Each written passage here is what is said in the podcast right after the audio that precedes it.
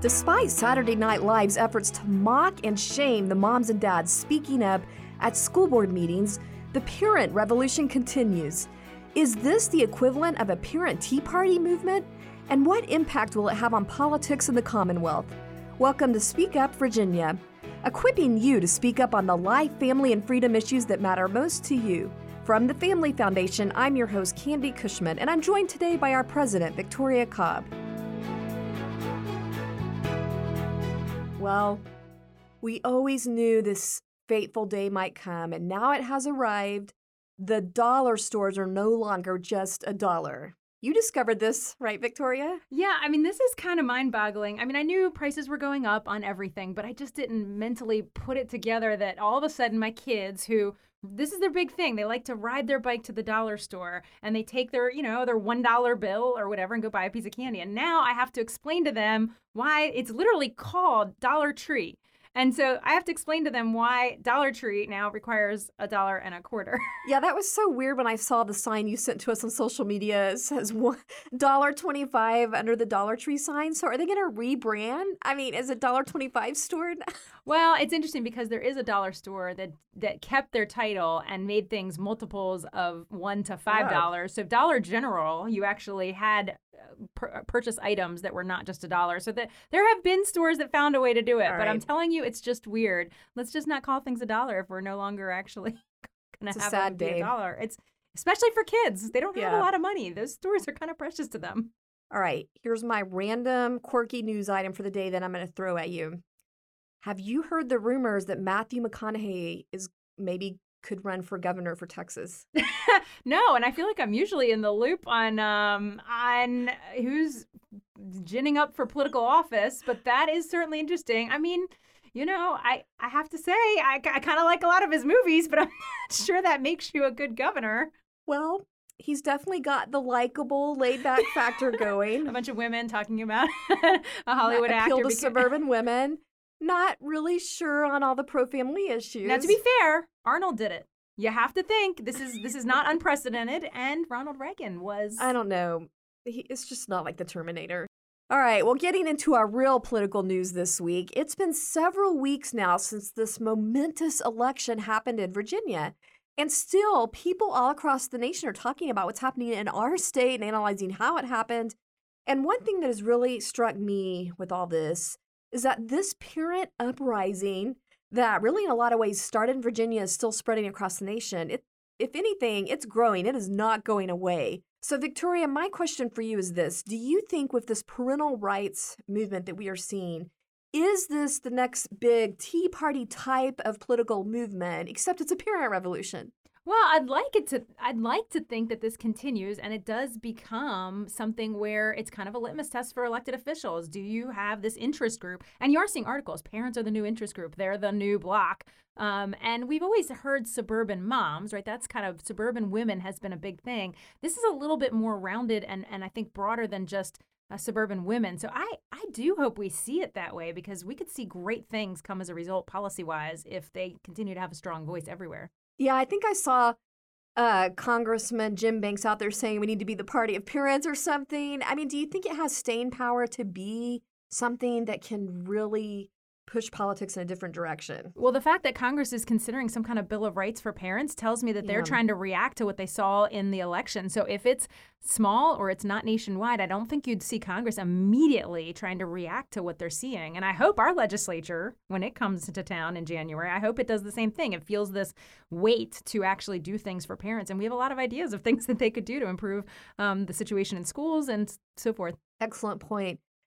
Well, even though the election here in Virginia is over, the good news is we are still seeing these parent uprisings continue, and it really is just so heartening to watch.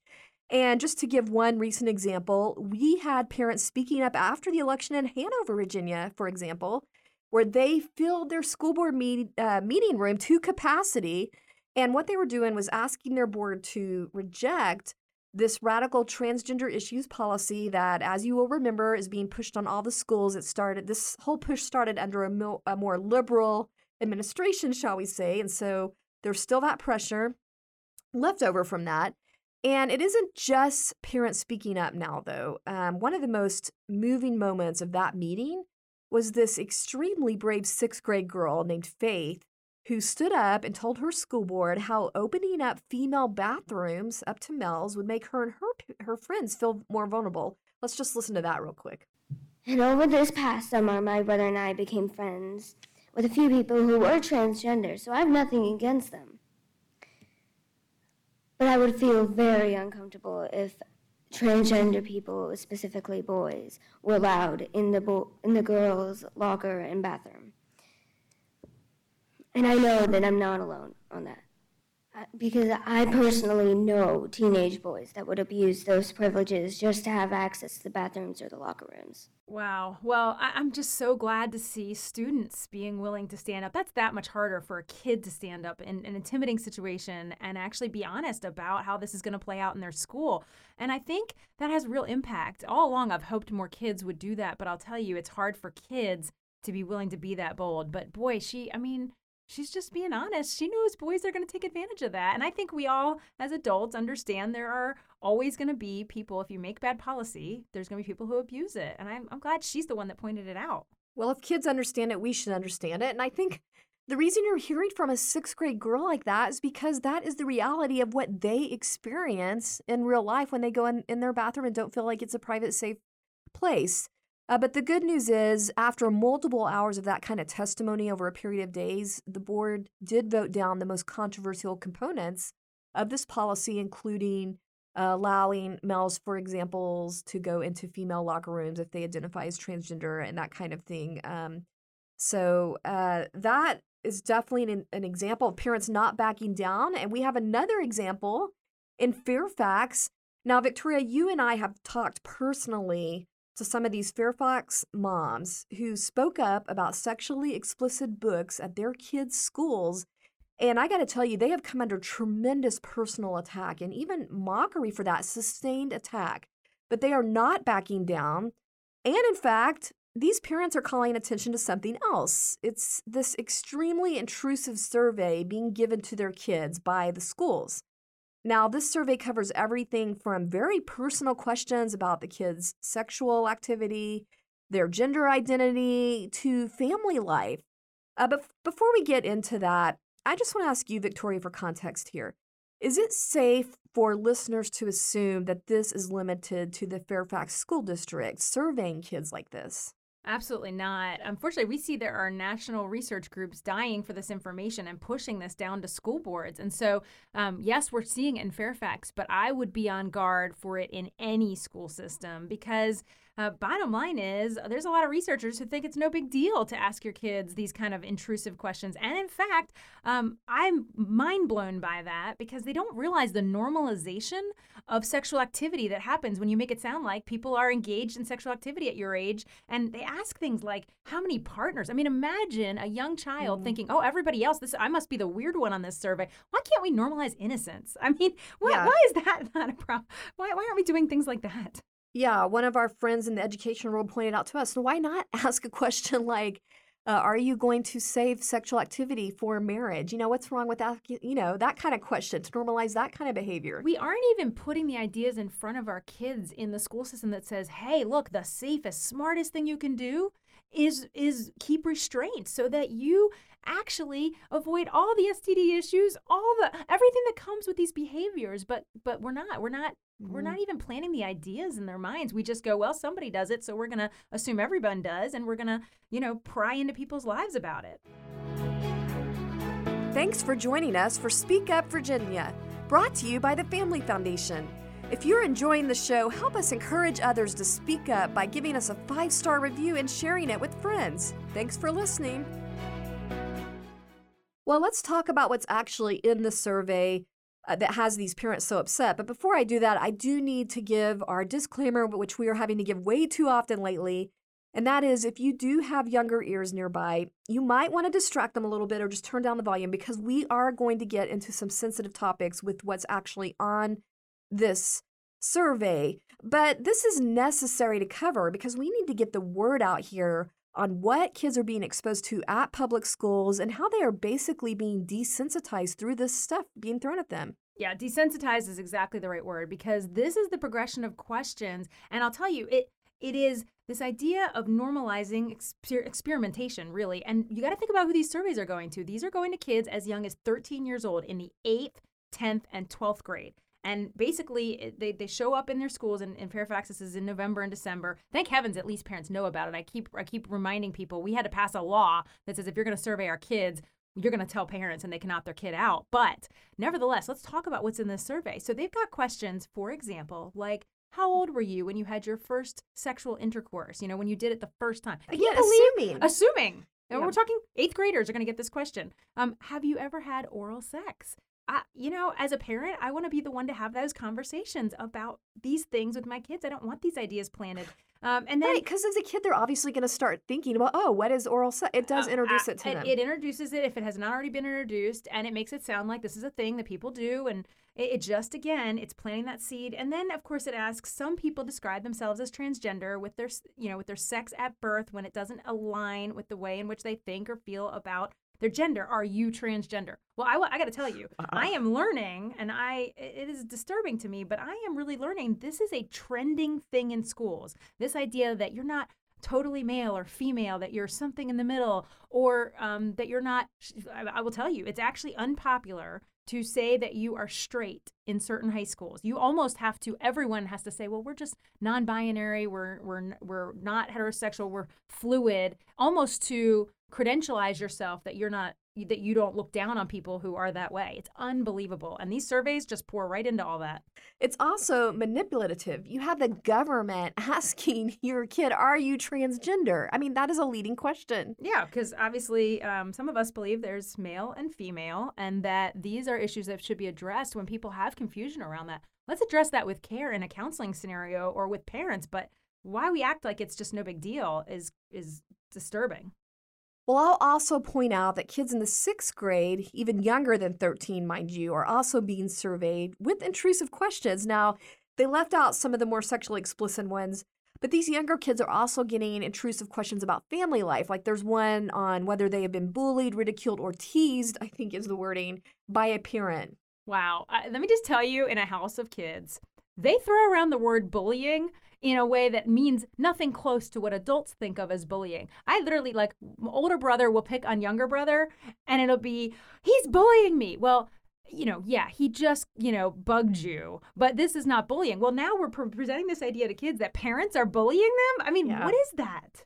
Again, where are the positive que- you know, questions about parents? Do your parents love you, make you food every day, dress you, provide your care? Where are again, we're planting these ideas that parents are the bad guy. Why would we do that? and, and teasing is a scary word, I think, because you know you and you and Matt tease. You're a very sarcastic household. We've had to tone that down because we've discovered that kids then model what you've, you know, they do what you've modeled, and sometimes kids don't really understand that these these jokes don't always they don't necessarily deliver sarcasm well. But that I would not like my kids to answer the question, "Do we tease them?" Because yes, we absolutely do, but in a way that is done with love. It doesn't say Yeah. "Are your parents joke around with you. It's- Right. It's it's it's implied that there's some ill intent there. Right, plants that seed again.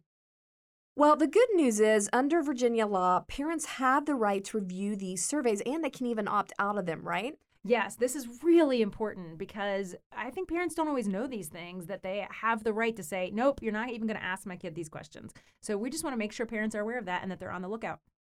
So, as a parent, or if you have a parent in your life that you want to warn about this, they can they just go to their school proactively and ask what surveys are being given for Oh, the I year? would- What? I would definitely recommend that. And because we know just because of bureaucracy, sometimes things don't happen the way they're supposed to. And so information doesn't always get to the parent, even though by law it's supposed to. So, how do they opt out? They fill out a form or something? Um, it's done differently in different school districts, but yeah, I would proactive. If I have a parent, a child in public school, I would proactively go to the school and say, I want to know what's taught in family life education. I want to know what surveys are sent to my kids. I want to know what library books are in my school library. That's a whole other topic, but yes. And we mentioned last week that we were going to be explaining the practical part of implementing pro family policies now that we have a more friendly administration, an administration that's friendlier to these issues. So we are going to get into that in the next few weeks. So stay tuned for us covering how we're going to be protecting traditional marriage, parental authority, bringing back restoration of pro life protections, and that kind of thing.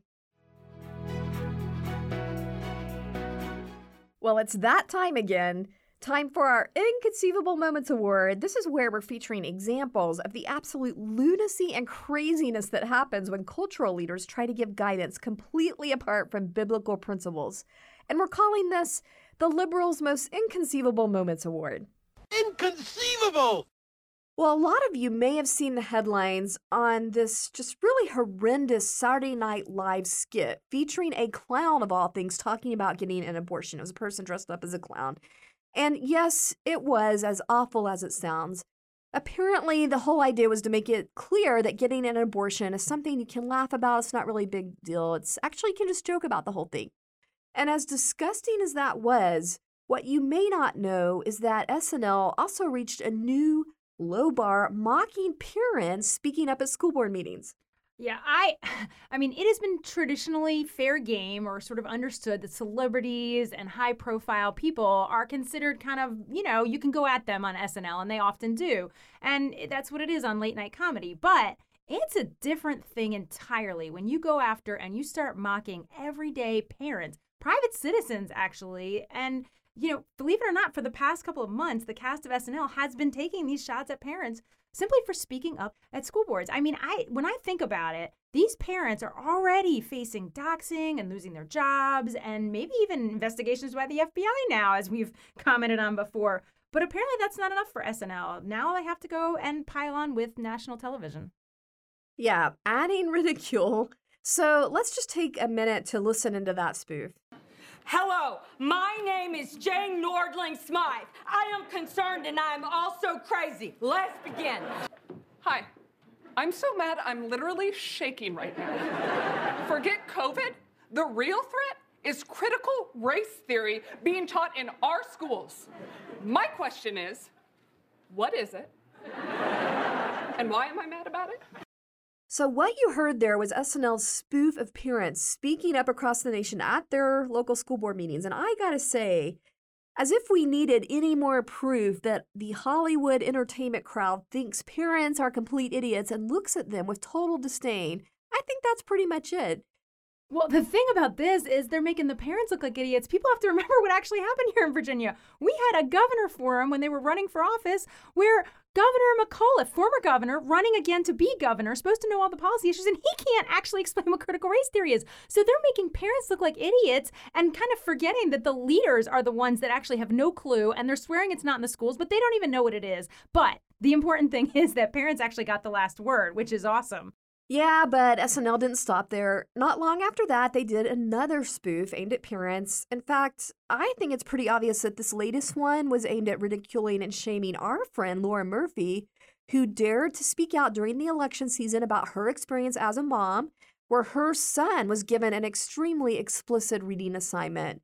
We played that clip on this podcast of her sharing that story, how her son had night terrors after reading that book when he was in high school. Yeah, she agreed to do that story as part of helping the Youngkin campaign since he was the one out there saying he was for parents' involvement. And the liberals tried everything to discredit her, even including saying that her son should have been able to handle it because he was old enough and it was an AP class and whatever. I just can't believe. But I guess it wasn't working, so they felt like they had to bring out the Hollywood big guns. Let's go ahead and listen to that clip here. Helen, what are your feelings on education? When my son brought home the book Beloved by Toni Morrison, I put down my copy of Fifty Shades and said no. So that clip goes on, and they're pretty merciless, making the mom look homophobic and racist. And we know Laura personally, so we can tell you she's none of those things. Yeah, you know, I, I have no problem with good, clean fun. I mean, we even try to have a little fun here, a little comedy here, and I don't mind roasting public figures. I think they're fair game. But like I said, when SNL attacks private citizens, parents who are just speaking up for the ki- their kids, I think that's when they've crossed the line. Well, at the end of the day, I think what all this reveals is just really the continued tone deafness that we see on the radical left and how they kind of exist in their own echo chamber. Because here you have a national parent movement, like we talked about at the beginning, and they just aren't getting that. They just keep adding fuel to the fire by continuing to mock and disrespect parents. Just keep the pile on going and adding fuel to the fire. So that means we do need to give this week's award to the cast of Saturday Night Live for taking on what should be witty, fun comedy and instead doing uncreative, lowbrow attacks on everyday parents. Thanks for joining us for this week's Speak Up Virginia, brought to you by the Family Foundation. Visit us at familyfoundation.org.